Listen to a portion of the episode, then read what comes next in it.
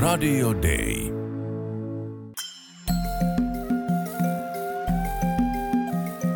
Usko, toivo, rakkaus.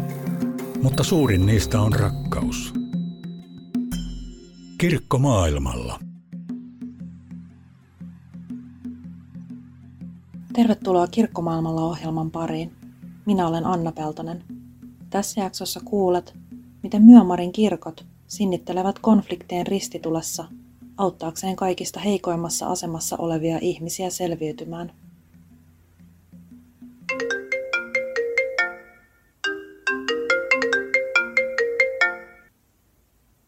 Veli, auta minua. Minä ja perheeni emme ole syöneet mitään kymmeneen päivään. Minulla on sydänsairaus, eikä varaa lääkkeisiin. En voi kuolla, koska minun kuuluu tuoda leipä perheeni pöytään.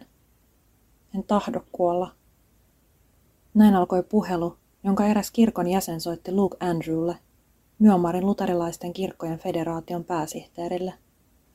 Mies kertoi, että hänen vaimonsa on todella heikossa kunnossa, eikä lääkäriin ole varaa. Aikaisemmin käynti maksoi kymmenen dollaria. Nyt lasku voi olla kymmenkertainen.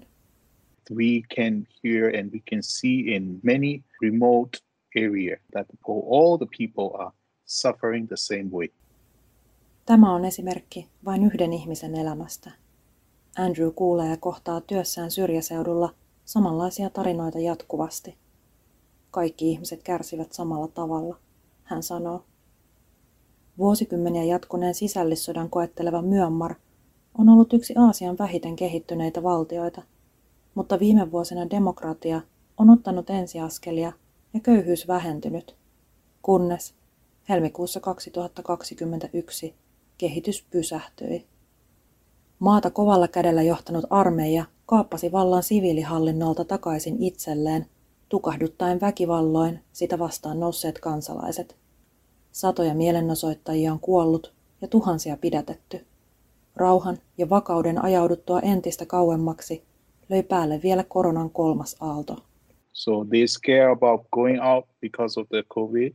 They have they scare about going out because of the military shooting. So the people, the basic daily workers who rely upon the uh, daily wages, they cannot feed their family.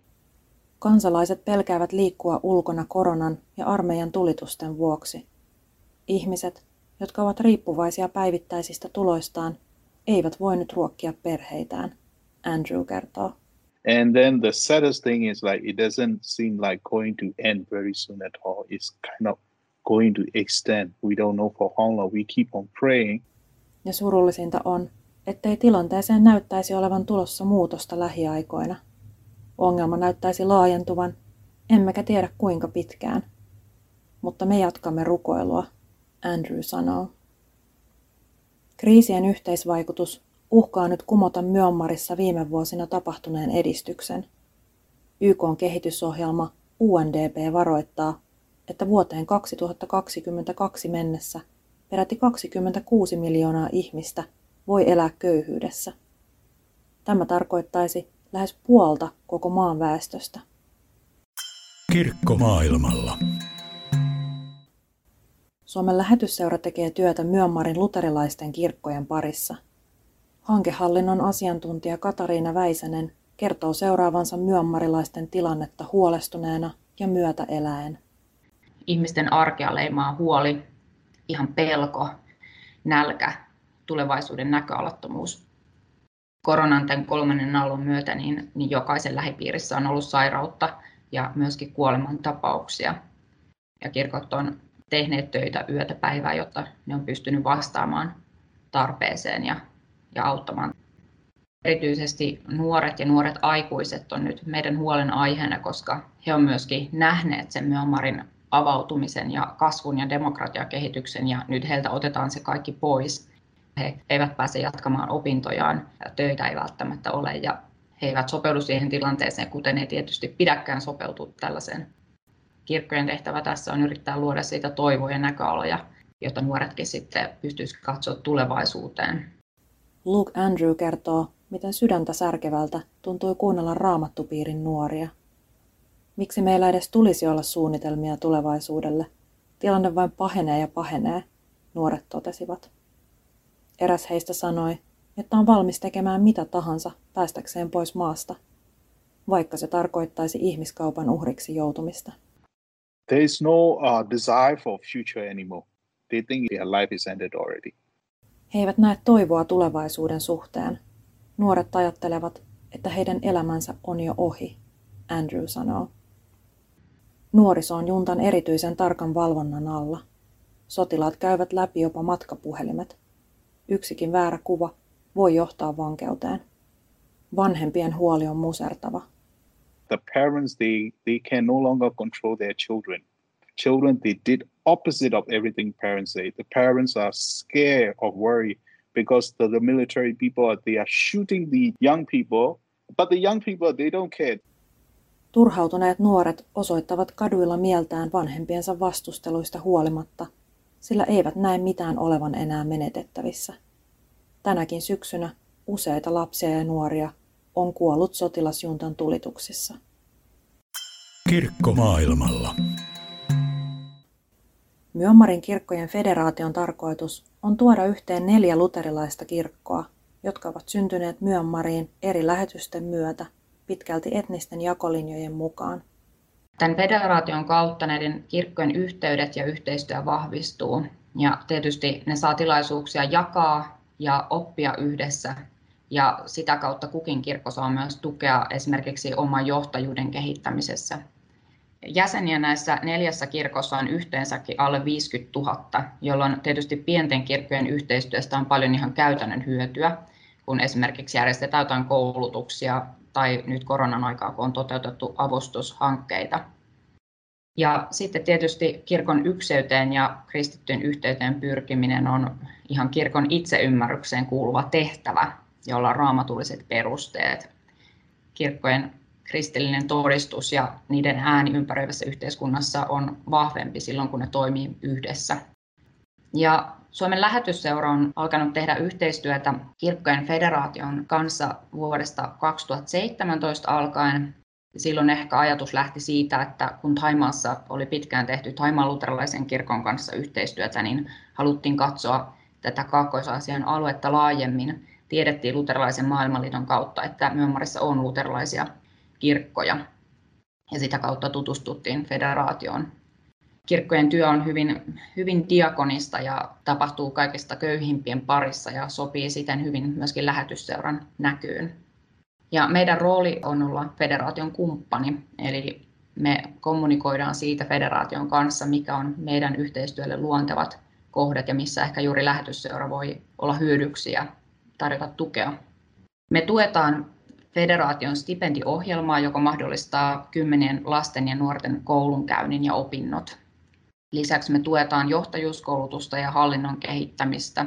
Koska näillä kirkoilla ei ole kovin pitkää historiaa yhteistyöstä, niin Lähetysseuralla on ollut arvoa siinä, että me ollaan ihan konkreettisestikin tuotu kirkkoja yhteen ja autettu heitä tunnistamaan yhdistäviä tekijöitä. Ja onkin hienoa huomata, että kirkkojen yhteistyö toimii nykyään todella hyvin. Se ehkä, mikä tässä tilanteessa on ollut myös hienoa seurata, on se, että kun monesti kriiseissä ja resurssien vähetessä ihmiset saattaa kääntyä sisäänpäin ja tietynlainen itsekkyys nousee, niin se kokemus näistä kirkoista on ollut oikeastaan päinvastainen, että niiden välinen solidaarisuus on vahvistunut ja, ja ne on hakeutunut toistensa yhteyteen.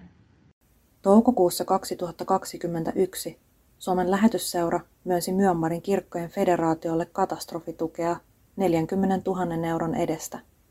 Sen kautta apua on toimitettu noin neljätuhatta kahdeksansataa ihmiselle Myanmarissa. Tämä avustushanke on toteutettu näiden luterilaisten kirkkojen toiminta-alueilla, suurimmassa kaupungissa Yangonissa ja sen ympäristössä, Bagon alueella ja Chinin osavaltiossa, joka on yksi köyhimpiä alueita. Kysyin Katariina Väisäseltä, miten avun perillemeno voidaan varmistaa. Yhteistyö perustuu aina luottamukseen. Ja yksi tapa tietysti varmistaa avun perillemeno on toimittaa se sellaisen kumppanin kautta, jonka kanssa meillä on jo pidempi kokemus hyvin toimineesta yhteistyöstä. Myanmarin kirkkojen federaatio toimii hyvin, hyvän hallinnon periaatteiden mukaisesti. Ja vaikka nyt Myanmarissa on tilanne, jota voi kutsua ehkä osin myös ihan kaoottiseksikin, niin me vaaditaan tietyn standardin mukaan toimimista.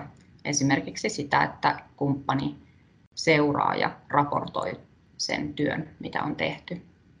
Tämä federaation apu jaetaan kunkin kirkon kautta, jotka toimii apua jakaessaan paikallisseurakuntien ja paikallisviranomaisten kanssa yhteistyössä, jolloin voidaan varmistaa, että avustuspaketti tavoittaa varmasti kaikista heikoimmassa asemassa olevat ihmiset. Kuukaudeksi mitoitettu avustuspaketti on sisältänyt esimerkiksi riisiä, öljyä, vihanneksia sekä lahpetia, eli fermentoituja teenlehtiä. Tämä perinneruoka on olennainen osa myanmarilaista keittiötä. Lisäksi mukana on ollut hygieniatarvikkeita, kuten kasvomaskeja, käsidesiä ja kuumemittareita. Ja lisäksi näillä avustusvaroilla on tuotettu myöskin tämmöistä korona-infomateriaalia, eli ihan lentolehtisiä jaettavaksi ihmisille, jotta he tietävät, miten suojautua virukselta. Ja tietysti sitten, kun apua on jakaneet pastorit, niin he on tarjonneet myöskin psykososiaalista tukea näille avustuksen saajille, jotka on hyvin vaikeissa tilanteissa, ja tarjonneet mahdollisuuden sielunhoidollisiin keskusteluihin. Andrew kertoo avustusten jakotilaisuuksien olevan usein koskettavia. Aina liikutukselta ei löydy edes sanoja. Most of the time we see a tear of joy in their eyes because sometimes some people even cannot talk. Lähetysseuran katastrofiapu ei katso etnistä taustaa, uskontoa tai kansalaisuutta.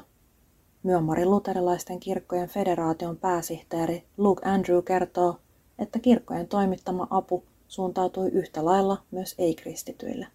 The time for us now is not focusing our own people, but to share the love of God to everyone who are needed now. Nyt ei ole aika keskittyä vain omiin seurakunnan jäseniin, vaan jakaa Jumalan rakkautta kaikille apua eniten tarvitseville. Kirkko maailmalla. Lähetysseuran työ Myanmarin kirkkojen parissa jatkuu, yhteyksiä ylläpitäen, rukouksissa muistaen ja taloudellisesti tukien. Suomen Lähetysseura on sitoutunut kulkemaan kirkkojen rinnalla tässä äärimmäisen vaikeassa tilanteessa. Mä ajattelen, että meillä voi olla kumppanuudessa erilaisia vaiheita. On myanmarilaisten kirkkojen etu ja kristittyjen etu, jos, jos me pystytään tukijana ja kumppanina ketterästi sopeuttamaan meidän yhteistyötä muuttuneissa olosuhteissa. Meidän tehtävä on nyt sietää sitä, että me ei voida kovin tarkkaan suunnitella tulevaa ja omalta osaltamme tarjota meidän kumppaneille jotain pysyvyyttä tilanteessa, jossa heidän tulevaisuuttaan varjostaa epävarmuus. Tällä hetkellä meidän kumppanuudessa Myanmarin kirkkojen kanssa ei esimerkiksi keskitytä eikä voida keskittyä strategisten suunnitelmien tekemiseen hirveän pitkälle ajalle tulevaisuuteen, vaan nyt meidän kumppanuudessa korostuu solidaarisuuden osoittaminen. Lähetysseuran hankehallinnon asiantuntija Katariina Väisänen muistuttaa, että työ ei olisi mahdollista ilman katastrofirahastoa, joka vastaa akuuttiin polttavaan tarpeeseen. Olen todella kiitollinen siitä, että meidän tukijat on lähteneet anteliaasti lahjoittamaan katastrofirahastoon, jonka kautta hätäapua on voitu jakaa. Ne rukoukset, joita me kuullaan meidän myanmarilaisilta kumppaneilta, osoittaa sen tärkeyden, että, että joku täällä näkee ja kuulee ja vastaa heidän hätäänsä. Kiitos, kun kuuntelit Kirkkomaailmalla ohjelmaa. Minä olen Anna Peltonen. Uusi jakso jälleen ensi viikolla.